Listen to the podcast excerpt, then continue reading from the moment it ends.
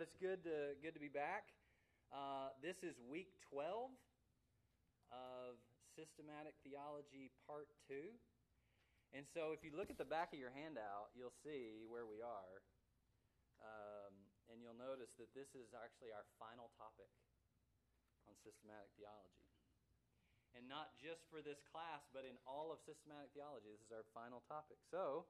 If you've been with us since Systematic 1 in the fall and through Systematic 2 in the spring, congratulations. Mm-hmm. You've made it all the way through. Um, so, we're going to spend time today and next week discussing the doctrine of eschatology.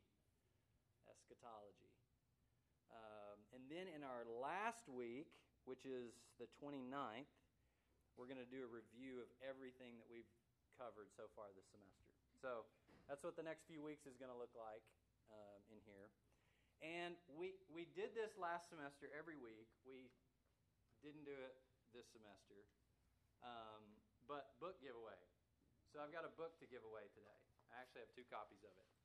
So this book is by Benjamin Merkle, and it's called Continuity to Discontinuity A Survey of Dispensational and Covenantal Theologies.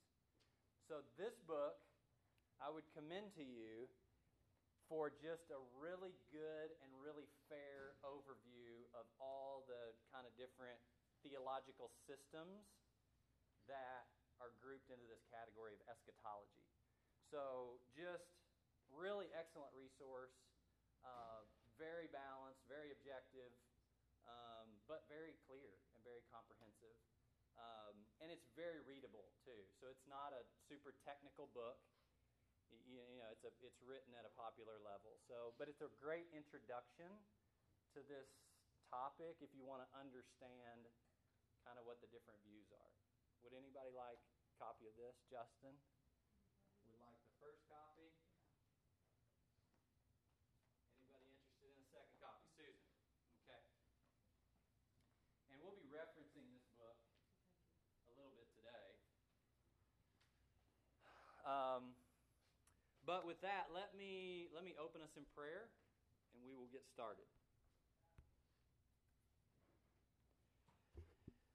Uh, Lord, we come to you this morning uh, just humbly uh, before your word, and we want to submit ourselves to it um, as we think carefully about uh, these doctrines. Lord, we know that these are things that you have taught uh, clearly in your word, and Lord, uh, yet at, at, times there is, uh, there's mystery and there's lack of clarity around issues related to the future.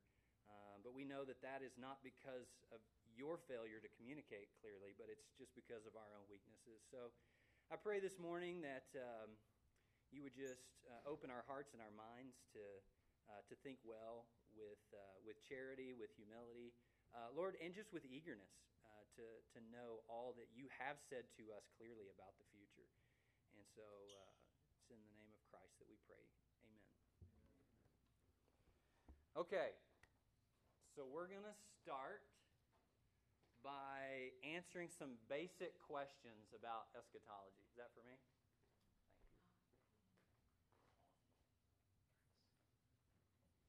you. This always just takes the energy level of the lesson to a different place. Um, so, we're going to start by answering some basic questions about eschatology, okay? Beginning with the most basic of all, which is what is it? What's eschatology? Anybody want to take a stab at it? Justin. Last things. Frank says study of last things. Yeah. Justin, you had a thought? Uh, the part of theology concerned with death, judgment, and the final destiny of the soul and of humankind. Okay, did you just come up with that? okay, very good. Yeah, very good. Yeah, so it comes from this Greek word eschatos, which means last. Okay, so the study of eschatology then is the study of last things. Um, so when we talk about the future, we know that as humans, generally speaking, we can't know the future, right? I think we can all agree on that. Um, and for sure, we would say that unbelievers can have no certainty about any future event. But as Christians who believe the Bible, we're actually in a little bit of a different situation. Because although we can't know everything about the future, we do know the one who does. Right? Um, so God knows everything about the future because He sovereignly ordained everything that will happen in all of human history past, present, and future. And while God has told us a lot in Scripture about the past, He actually has told us quite a bit about some major events that are still yet to come in the history of the universe. Okay? So, by studying what the Bible says about these events, we can have absolute confidence about the future because we know God is never wrong and never lies. Okay, so to sum it up, in systematic theology, eschatology is the study of all the Bible teaches about future events. Okay? Simple enough? Okay. So that leads us to our next question why is it important to study eschatology? Let's start here. Is it important to study eschatology? Okay, I'm seeing some nods. So then why is it? Why why are what are some reasons why you think it might be important to study? To gain better understanding of prophecy. Mm-hmm. Better understanding of prophecy, yes. What else? Your, uh, your destination determines how you set out on the journey and how you, how you, you approach that endpoint. Yes. Yeah, so Cliff says the destination will dictate much of the way you approach the journey to getting to that destination. Yeah, absolutely.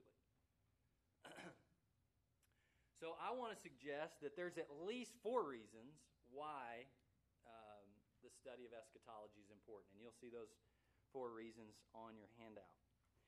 Um, so the first reason is that all Scripture is God breathed right? 2 Timothy 3:16 and 17. All scripture is God breathed. So, I think many people might look at eschatology as just kind of a secondary matter. Um, and they would think that the study of it is unimportant compared to maybe other more primary doctrines. Um, and I would say it is true that our faith and salvation are not tied to a particular eschatological system. That's definitely true. It doesn't take away from the fact that God has given us a tremendous amount of information about the future in His Word. Okay, and since Christians are exhorted to interpret Scripture with precision, and since all Scripture is God breathed and profitable for teaching, reproof, correction, and training in righteousness, then I think it would be foolish for a believer to discount any portion of God's Word, least of all, the more than 25% of it that deals with prophetic issues. So, um, certainly the excuse that these portions of Scripture are difficult to understand or because they're controversial is not valid. Uh, because it's God Himself who has planned the end from the beginning and he has not revealed anything in his word that should be considered trivial or unimportant to Christians. Okay. We all tracking with that? Okay. Reason number two, as I mentioned, the Bible actually has a lot to say about last things. Um, so let me let me throw some stats at you to kind of illustrate this point. And you know, these stats may not be 100% accurate because it's left a little bit of interpretation of how you measure these things, but it still illustrates the point well. Okay? So, of the Bible's 66 books, 62 of them contain prophetic material. 62 of the 66 books. Uh, so, in the Bible, there are 31,124 verses. Of those 31,000 verses, over 27%, 8,352 of those verses, according to this statistic, refer to prophetic issues. So 27% of all the verses in the Bible speak about the future in one way or another. Um, more than 22% of those prophetic verses refer to Christ's second coming. All nine authors of the New Testament mention the second coming of Christ. Only three of the 27 New Testament books do not mention the second coming of Christ. And of the approximately 333 specific biblical prophecies dealing with Christ's two advents, meaning his first coming and his second coming, only one third of them deal with his first coming, and two thirds of them deal with his second coming. so, do those numbers surprise you? Particularly that last one. Like the like you would think that the majority of material in the New Testament would deal with Christ's birth, you know, his incarnation, his perfect life, his death, his resurrection, you know, the, his coming to save his people. And yet, the majority of instances in the New Testament actually refer to his second coming. so, given these numbers, then, I think we can establish the, the point that eschatology is absolutely critical to biblical doctrine. Okay? Because if the Bible has this much to say about something, it stands to reason that it's important to God and therefore it should be important to us. Right?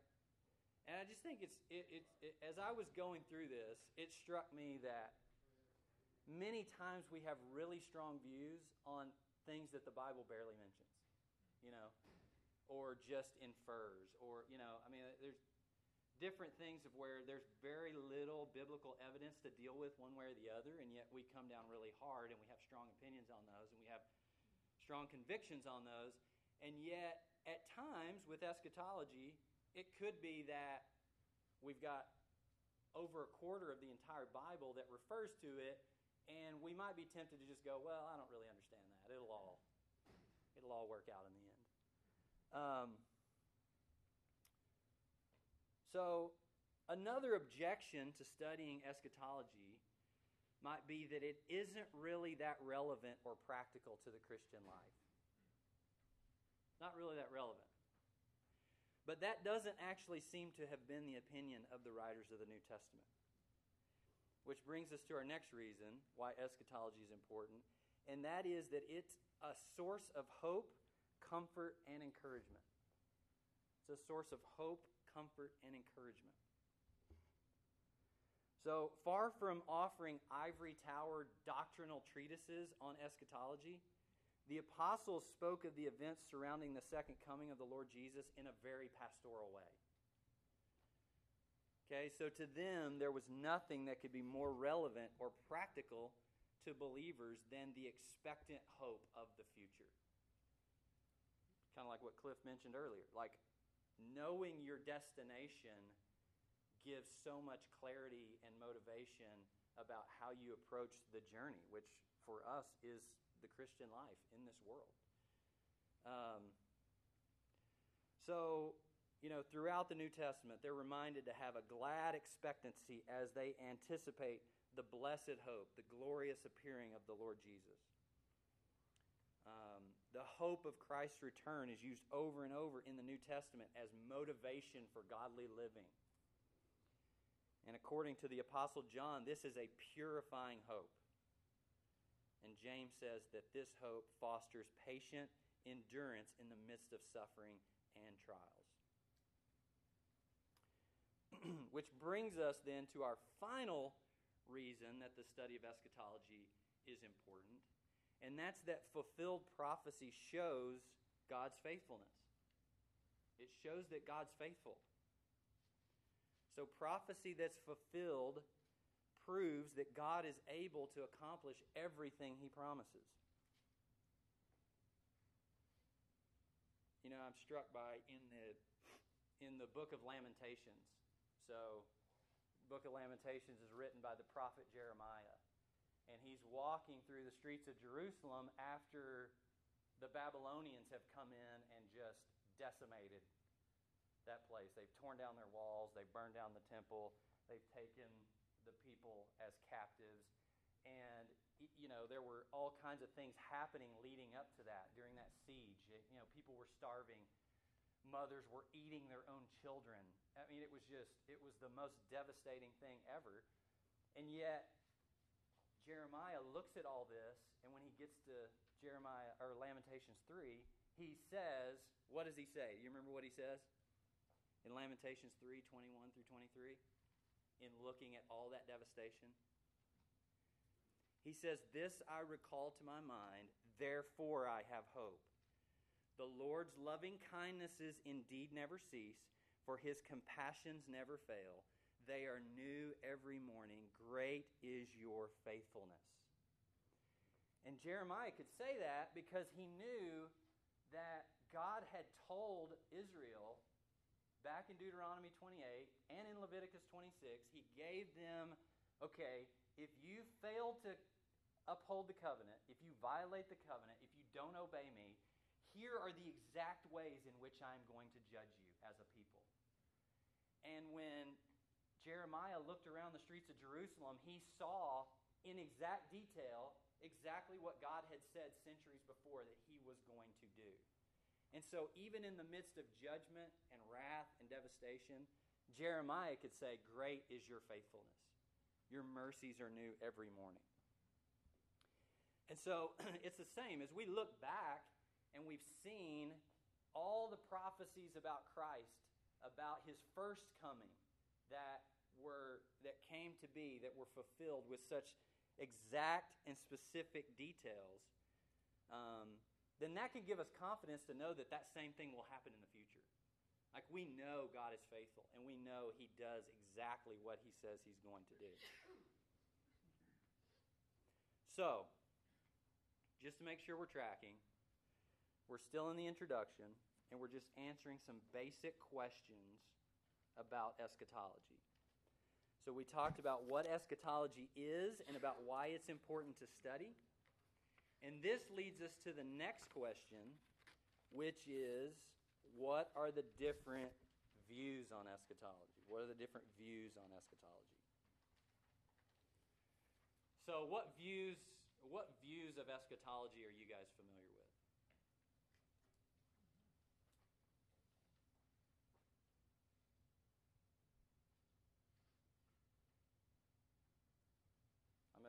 I'm gonna do your move, Jeremy. I'm gonna do your move, Jeremy going to keep looking until somebody says something. Most of the churches I've been part of have been Dispensationalism. Yes, that's one. What else? So there's two big ones. There's two broad categories. Dispensationalism being one of them. Um, the other one being covenant theology or covenantalism. Um, and we're not going to go deep into either of these, but just I just want to provide an overview so that you're familiar when people talk about eschatology or systems of eschatology, just kind of what they're referring to and what kind of the key distinctions are between these two systems. Okay? And it's important to note that, as we've said, eschatology is the study of last things or future events. But these theological systems actually encompass a lot more than just a view of future events. Okay? So, in fact, each of them is seeking to understand God's plan and purpose of bringing Himself glory through creation and redemption of people in history. So, in other words, each system is attempting to recognize what God has purposed to do and how He's accomplished that purpose in history. Okay? So then, each system is inevitably going to end up with somewhat different views on how future events are going to take place. Okay, but their view of the future is actually a result of how each view how God has worked throughout redemptive history. Okay? Does that make sense? Okay. So, with that, let's briefly discuss the differences between the two. Okay? So, we'll start with covenant theology. So, according to covenant theologians, God's plan and purpose can be seen most clearly through either two or three covenants that are not specifically mentioned in Scripture but can be logically inferred from Scripture. Okay? So they will point to a covenant of works that God made with Adam in the Garden of Eden, and then a covenant of grace that was made with mankind in response to the fall. Okay? And basic to this system is a unity of the people of God that consists of an unbroken continuity between Israel in the Old Testament and the church in the New Testament. So when you think about covenant theology, think about continuity. Continuity. So the primary distinction between covenant theology and dispensationalism is in the area of hermeneutics. So, and if you don't know, hermeneutics is just your method of interpreting the Bible.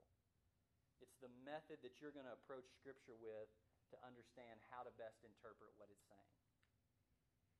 So, kind of the, the, the linchpin that is the difference between covenant theology and dispensationalism is in this area of hermeneutics. Most notably in their understanding of the New Testament's relationship to the Old Testament. Okay? So, covenant theologians um, are going to give, and by the way, just but let me qualify this before I get much further into this. What I'm going to tell you are really general uh, summaries of how there, there are, and as we're going to look in our next section, there are very nuanced views within each of these two broad systems. Okay? So, er, what I'm going to tell you is not what every single covenant theologian would say to the letter, okay? Or what every single dispensationalist would say. In fact, there's a pretty wide variation on how they're going to approach these issues. But this is just this is big picture summaries to try to help you get the sense of where each is coming from. Okay. So, covenant theologians, generally speaking, are going to give interpretive priority to the New Testament over the Old Testament.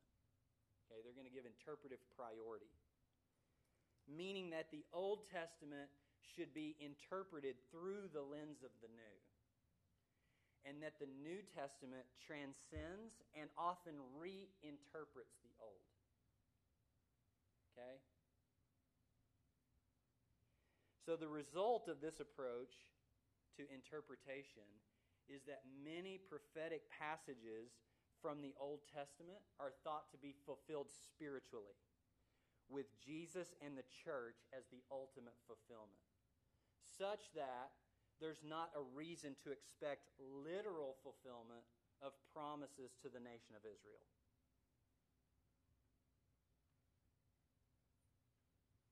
Everybody got that? Okay, so that broadly speaking, that's what's distinctive about covenant theology. Now let's look at dispensationalism. So, like covenant theology, dispensationalism is trying to understand what God has purposed to do through creation and redemption and how he accomplishes that in history. And the emphasis of this system is on recognizing distinctions or discontinuity in the historical program of God, particularly with regard to Israel and the church. So when you think about dispensationalism, think about discontinuity. When you think about covenant theology, think continuity. When you think dispensationalism, think discontinuity. Okay? And so the name of this system comes from differences in the various periods or dispensations of redemptive history brought about through progressive revelation in God's salvation program. So while they would affirm an essential unity in the people of God with regard to salvation, dispensationalists believe that there are key distinctions that exist between Israel and the church. And most fundamental to this system is the belief that the Old Testament promises to the nation of Israel concerning restoration in an earthly kingdom are to be, in fact, taken literally. And they would say that these have not been completely fulfilled spiritually in the church, but they still await a future fulfillment for national Israel. Okay? so, as we said, the distinction here is, is mainly on hermeneutics. So, in contrast to covenant theologians, dispensationalists believe that a more literal interpretation should be applied to all passages of Scripture, including Old Testament prophecy. Okay, now this approach allows for symbolism only when there's compelling reasons to do so from their standpoint. And according to this system, there's no priority given interpretively to either testament. So they, they would say that the starting point for understanding any Bible passage is the authorial intent of the passage to its original audience. Okay. So, it's beyond the scope of this class to get in depth about the differences between these two systems, but it would suffice to say that, as with other issues that we've covered in this class, faithful Christians can be on either side of this. Okay? So there are good and godly people on both sides who love Christ and have a high view of his word, which is why UBC does not divide over this issue. Okay? You can be covenantal or dispensational and be a member of this church, and we have both. Can you be in the middle? Uh, yeah, oh, right. Well, and that, that's, that's actually a great segue into our next point, which is there are nuanced views within each system. And so, and so the way I would love for you guys to think about this, and the way the Merkle book is so helpful, was helpful for me even, and I hope would be helpful to you, those of you who got it, and others if you wanted to look into it. But is to think of this this as a continuum versus these this this dichotomy. Okay. Um, and if you look at your if you look at your handout, you'll see I put a graphic on here that I think provides a helpful understanding. It's a it's a helpful way of understanding the different views. Again, as a continuum, like on a spectrum, versus you know just this oversimplified dichotomy of I'm dispensational or I'm a covenant theologian because what you're going to find, probably as you read the Merkle book, if you do, or if you look into this issue closer, you're going to find, like, oh, that side has some good points over here. That side's got some good points over here. I see what they're saying. That I don't agree with. But you know what I mean? And you're going to end up probably with kind of a blend of some of these. Um, and I think the closer you get to the middle of this spectrum, is the closer to where you would probably find the elders of this church, to be honest with you.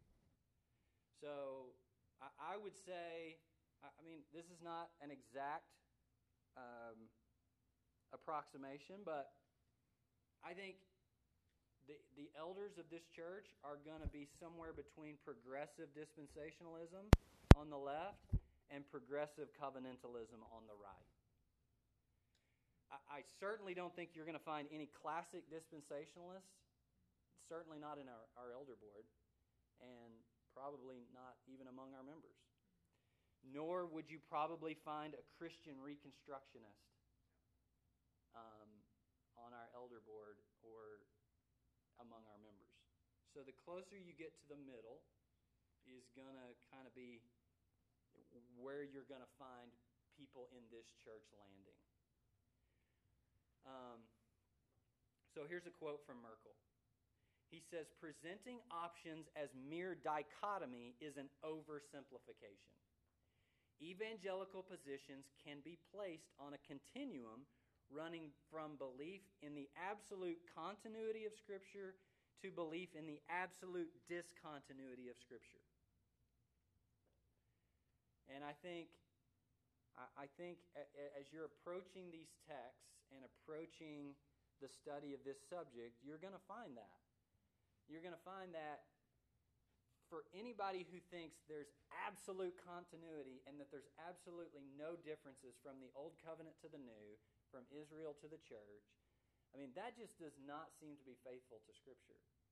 Nor if you find somebody who thinks that you've got to chop up history into all these infinite number of dispensations and all these infinite like that doesn't seem to be very tenable position either so what you're going to find is the, the, more you get into this issue i think that the more you probably would find yourself moving toward the center on the continuum which is what makes this a, a challenging issue so here's what, um, in order to determine where someone's particular view falls on the spectrum, Merkle asks four key questions of each view. What is their basic hermeneutic? What is the relationship between the covenants? What is the relationship between Israel and the church? And what is the kingdom of God?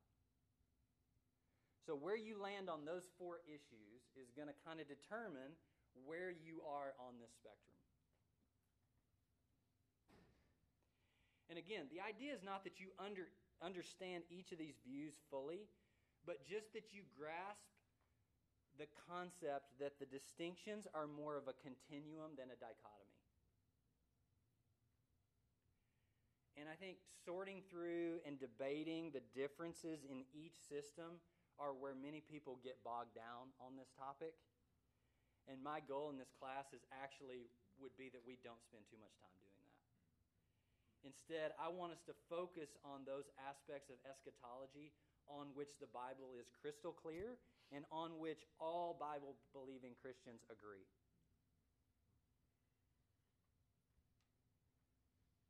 Okay. And that leads us to our last question about eschatology. Before we get to there, any questions from you guys about any of that? Yes. Just curious, um, on this con- uh, continuum, mm-hmm. would historical premillennialism be more towards the dispensational side? Yes. Yep, yep. So premillennialists are going to be on the dispensational side. And actually, next week we're going to talk about different views on the millennium. So we, we will talk about that. Um, even though that doesn't kind of fit into our major outline, I felt like we couldn't not talk about it. Um, but yes, just like with these views, your particular view on the millennium is going to be determined by your hermeneutics, and it's going to be it, it's going to be very nuanced. So there's there's a spectrum of millennial views in the same way that there's a spectrum of eschatology views in general. But to answer your question, premillennialism definitely would be in the dispensational category.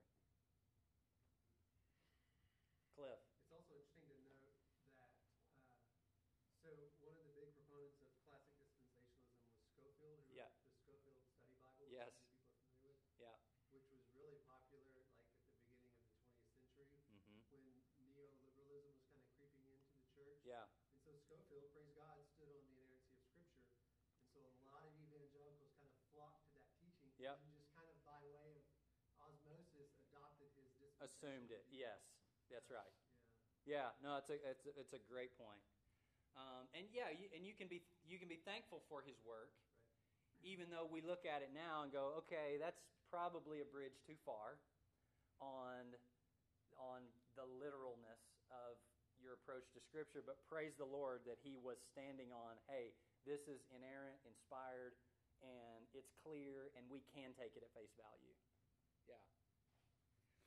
Anything else? Okay. So, our last question is with all this information on the different views, what aspects of eschatology are essential to our faith? In other words, what must faithful Christians believe about the future? So, what do you think? What must Christians believe about the future? He's coming back. Christ is returning. Yes, we must believe that. Absolutely. What else? Just read your point, it would be judgment is coming and new heaven and new earth. Yes. Frank cheated, but that's fine. Yeah, it's right there. Um, yes. So, so let me let me read um, our statement of faith from our statement of faith on the future. This is what we believe as a church.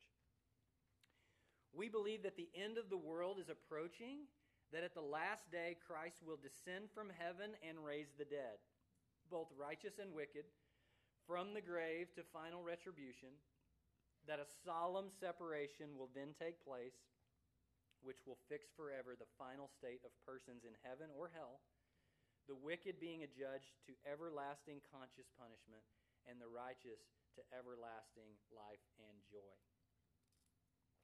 So, from this, I think we can take three essential elements, which, as you guys said, are that Christ is returning, judgment is coming, and that there is a new heaven and a new earth for those that belong to Him. And uh, and so this is going to serve as the outline for the rest of our time together. So for the rest of this class and the next week, we're just going to get into these essentials and, and consider these truths that Christ is returning, judgment is coming, and that there's a new heaven and a new earth. And so let's start then with the second coming of Christ. So, to begin at the end, we know that the Bible promises a literal return of Christ. Jesus came once to make atonement for sin, and he will come again to consummate his rule. So Hebrews 9, 27 and 28 say, And just as it, as it is appointed for man to die once, and after that comes judgment, so Christ, having been offered once to bear the sins of many, will appear a second time, not to deal with sin, but to save those who are eagerly waiting for him. So, this truth is mentioned and assumed throughout the New Testament and was taught by the apostles. Paul said in 1 Thessalonians 4:16, "The Lord himself will come down from heaven."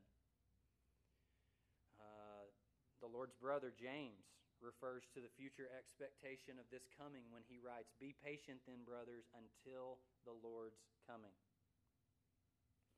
And so where did they get this understanding that Jesus would return again? From Jesus From Jesus himself. himself. Exactly. He kind of gave us the spoiler. He did. Yeah. He, he spoiled the ending, didn't he? Um, yeah, Matthew 24, verses 30 and 31. Um, when he was sitting with his disciples on the Mount of Olives, Jesus tells them, At that time, the sign of the Son of Man will appear in the sky, and all the nations of the earth will mourn. They will see the Son of Man coming on the clouds of the sky with power and great glory, and he will send his angels with a loud trumpet call, and they will gather his elect from the four winds, from one end of the heavens to another. Okay, so let's look then at this second coming of Christ. Um, what is the nature of it? What will it be like? What can we say about it from Scripture? Well, the first thing that we can say is that his coming will be personal, visible, and bodily. It will be a personal, visible, and bodily return. So, while this seems self evident in a church like ours, it was once popular in Protestant liberal circles to believe that Jesus himself would not come back, but that instead the air or the aroma of Christ would come back, and an acceptance of his teaching and an imitation of his lifestyle of love would increasingly fill the earth. Doesn't that sound nice? And then the ethical norms from the Sermon of the Mount would be established, and a utopia would be enjoyed by all. Yeah. We're real close to that. yeah, it seems like we're headed in the wrong direction so far, if this is what's happening. Um, the aroma is not here yet, if this is true. Um, but this is clearly not the message that Scripture gives us, right? The Bible teaches that the incarnation of the Son of God was not his last manifestation in the flesh to men on earth. John says in 14:3, John 14:3, that he will come back. When Jesus ascended into heaven in Acts 1, without delay, two angels came and said to the disciples, This same Jesus who has been taken from you into heaven will come back in the same way you have seen him go into heaven.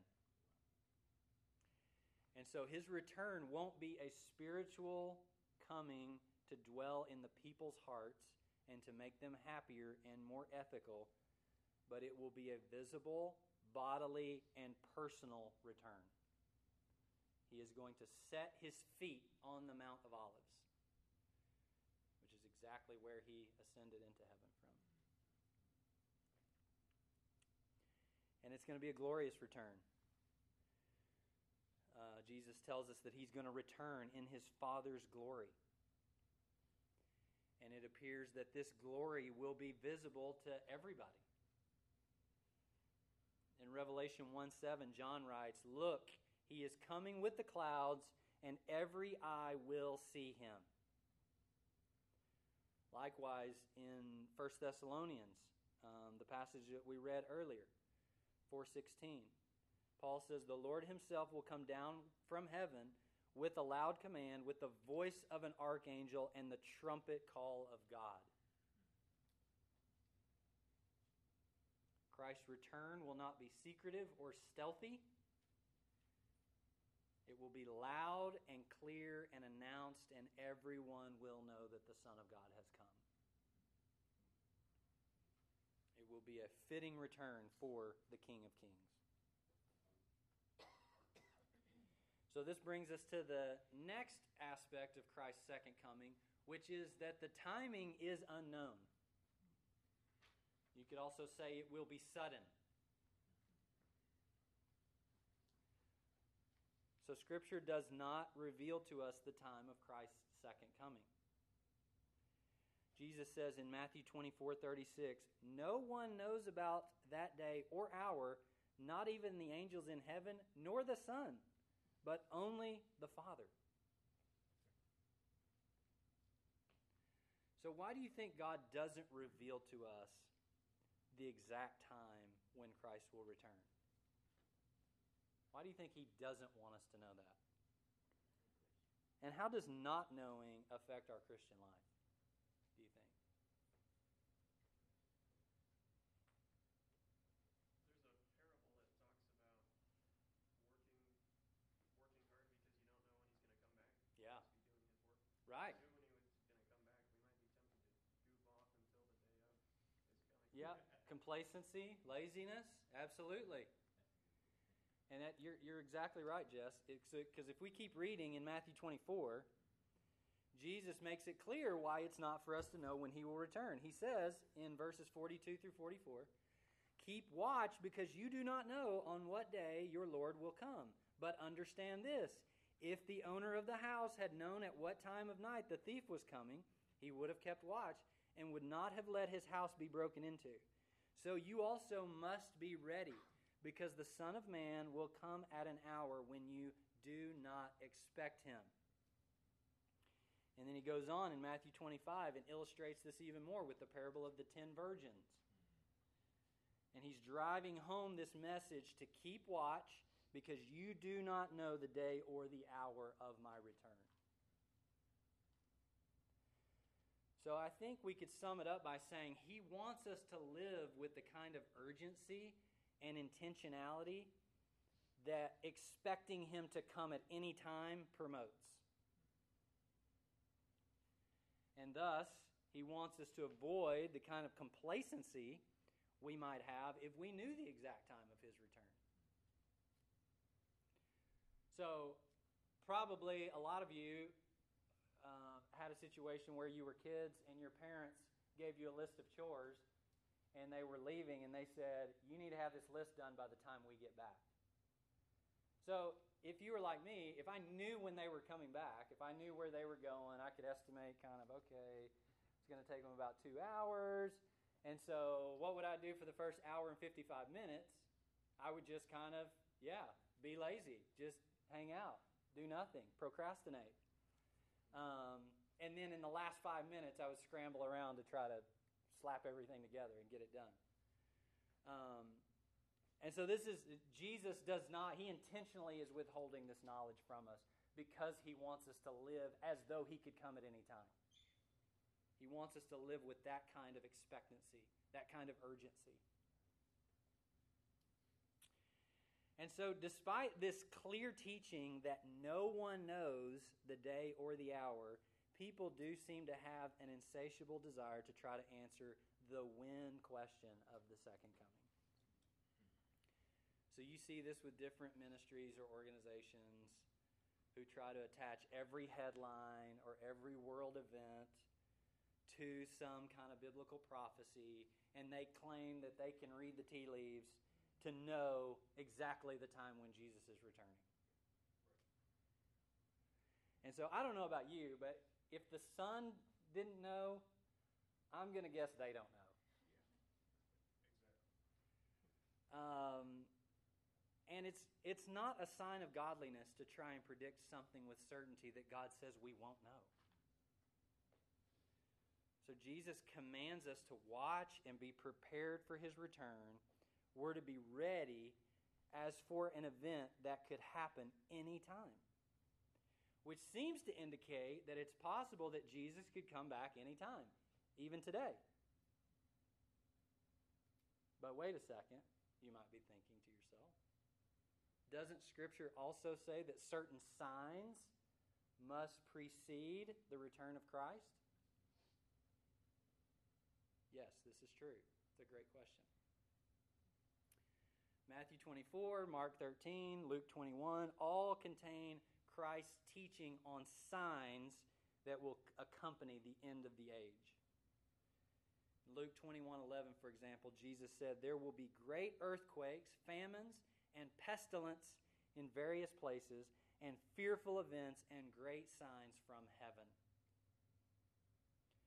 So this dilemma is what theologians refer to as the question of the imminence of Christ's return. The imminence of Christ's return. So, what do you guys think? How do we reconcile passages that warn us to be ready because Christ could suddenly return at any moment?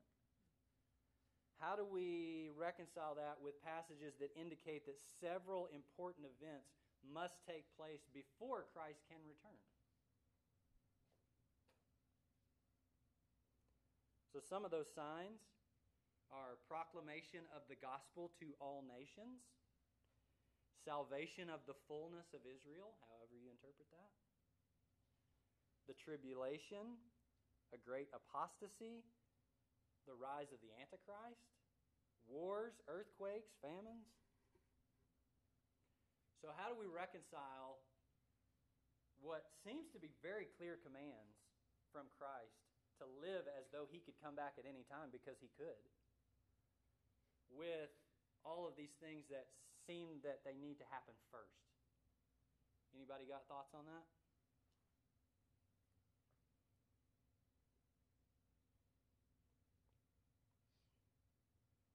It is tricky. The same way you reconcile God's sovereignty with human responsibility. Bingo. They're friends, not enemies. That's good. They're both in the book. Yes. Yeah, and I, I put that exact example here.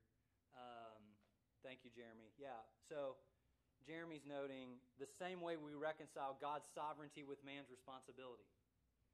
Um, we need to be comfortable with a measure of tension and mystery here. Um, we must affirm that the Bible clearly teaches that both are true and that an inability to reconcile them is due to our own limitations. All of it is perfectly reconciled in the mind and purposes of God. So that's number one. I think that's how we need to approach it for sure. Second, I would say also that Peter reminds us that the Lord has a different perspective on time than we do. So soon with him may not be what we expect. 2 Peter 3 8 and 9. But do not ignore this one fact, beloved, that with the Lord one day is as a thousand years, and a thousand years as one day. The Lord is not slow about his promise, as some count slowness. So, is Jesus coming soon? Yes. Could that be 10,000 years from now? Absolutely. That would be about a week and a half for God, right? In God's economy of time, Christ ascended two days ago.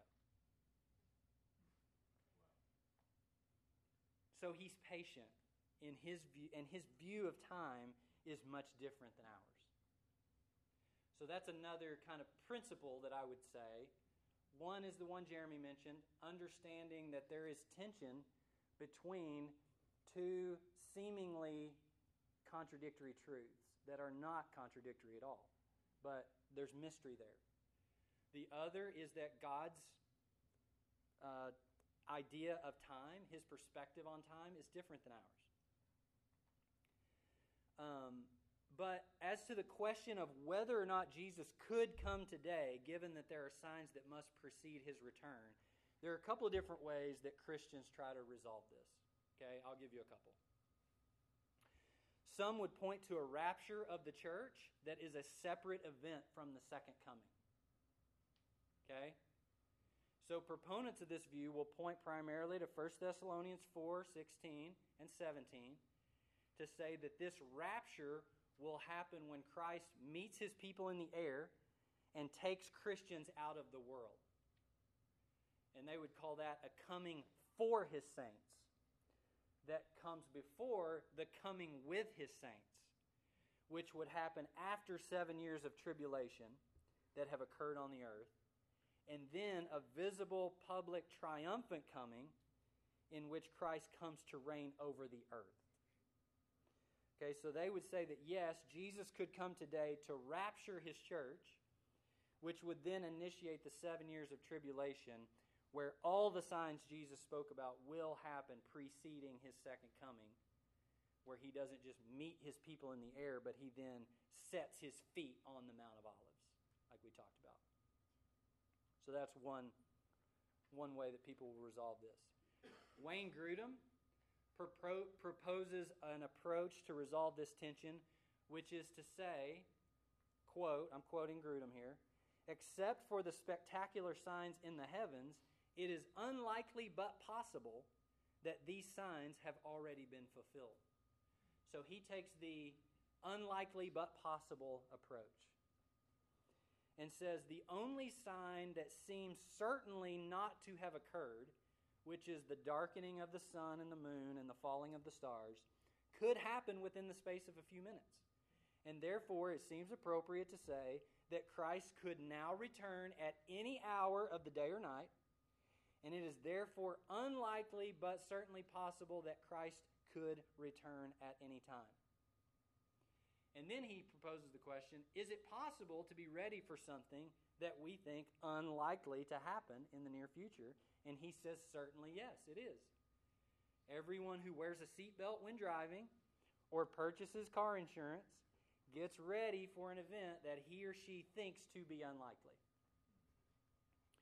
So, in a similar way, it seems possible to take seriously the warnings that Jesus could come when we are not expecting him, and nonetheless to say that the signs preceding his coming will probably yet occur in the future.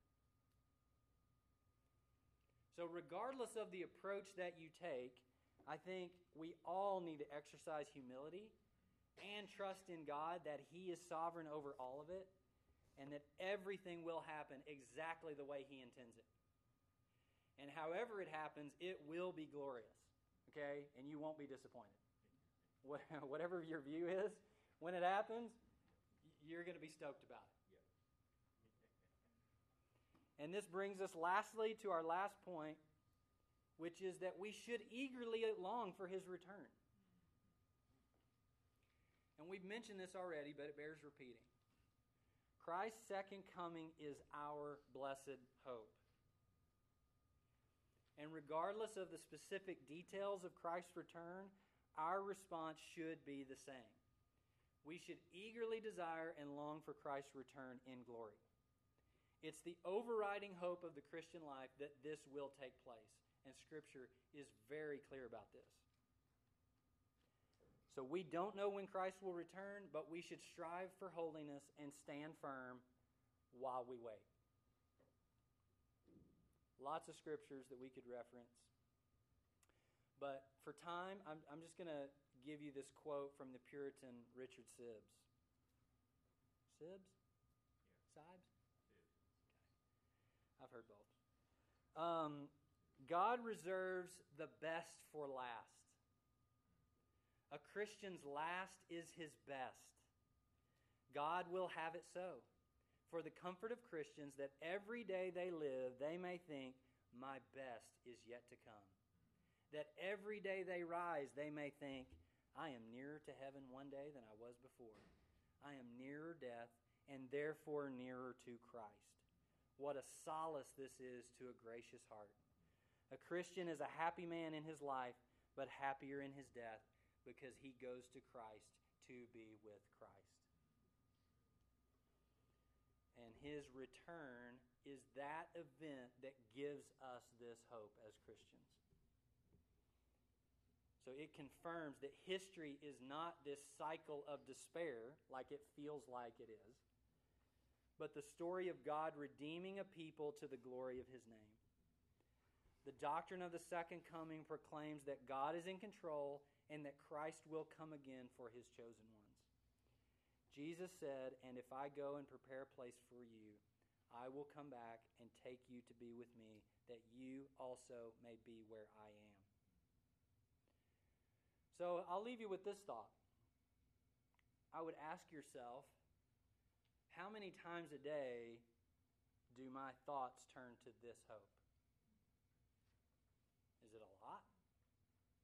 Is it often, occasionally, rarely, never? If we're not turning to this hope more often, then it could be that we love this world more than we should.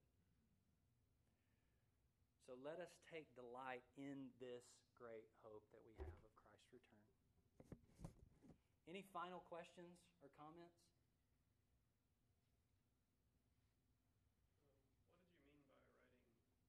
What did you mean by writing discontinuity and continuity on what's uh? Um, discontinuity and continuity on both sides of what? Of the gra- the chart there, or the? Yeah. So that that's just illustrating that those are kind of the two poles on this spectrum. So as you move out toward the end of each pole, you're moving more toward a view of discontinuity or more toward a view of continuity. And that just means that like how much how much do you think that from the beginning of scripture that the people of God, God's plan of salvation, God's plan of redemption, the way that he has worked through his people, how much do you think that there is total continuity between that? Meaning there's no difference between Israel and the church. There's really no difference between the Old Testament and the New Testament. Or how much differences do you see?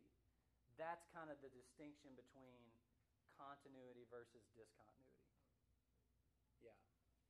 So, and that, that's just kind of the, the way I was, I, I would, you know, encourage you to think about the different systems instead of like this dichotomy of, well, there's covenant theologians and they think this, and there's dispensationalists and they think this.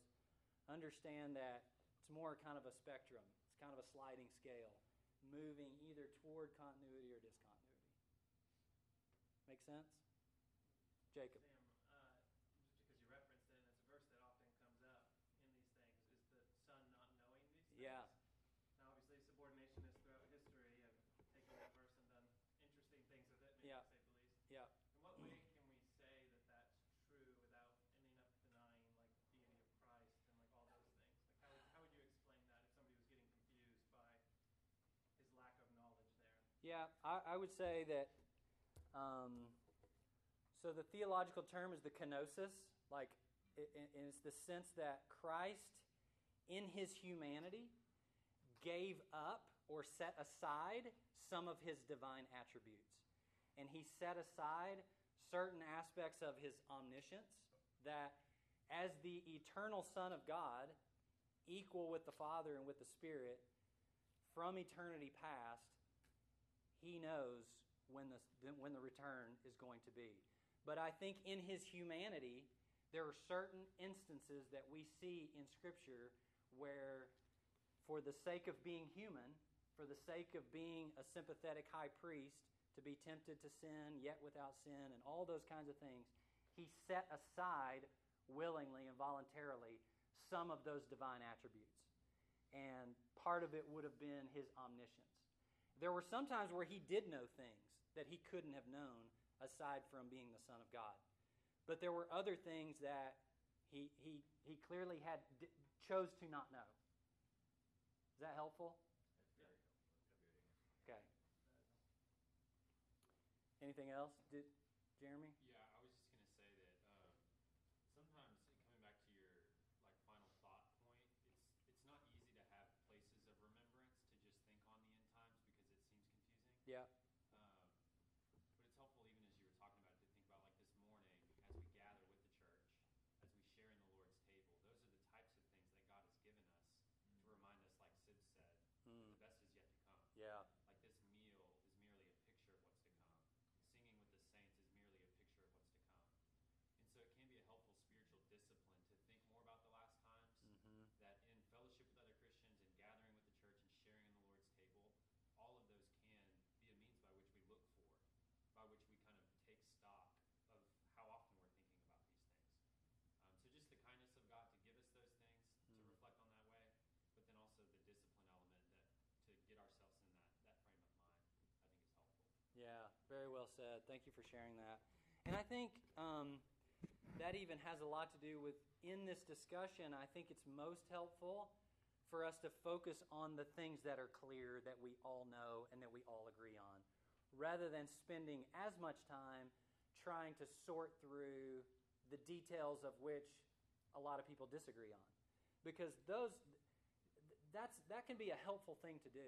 And I'm not saying you shouldn't try to understand are you more dispensational or do you more see things like covenant theology? There's nothing wrong with that, but that can be less devotional and less stirring for our hearts and for our worship. Like Jeremy said, than just focusing on the things that we really know. We know Christ is like he's coming.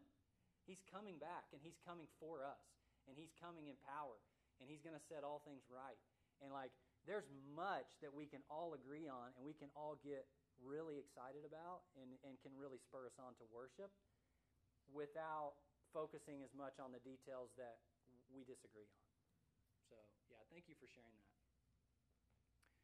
All right, well, let me close this in prayer. uh, Lord, you are uh, you're so good, um, and your truth is uh, so uh, deep and it's so profound. Um, and your plan of redemption is so glorious. Um, what you have done for us in the past, what you are doing for us in the present, and what you will do for us in the future. Uh, Lord, we're in awe of all of it. And, uh, and just as um, Jeremy encouraged us, I pray that as we go into our corporate gathering um, and as we partake of the Lord's Supper, um, that we would be mindful of uh, all those things, what you have done for us, but what you still will do for us, what's yet to come. And that would move us to, um, to love you more, uh, to worship you uh, on an even deeper level, um, and that you would just be glorified uh, during that time. And it's just in Christ's name we commit it into your hands. Amen.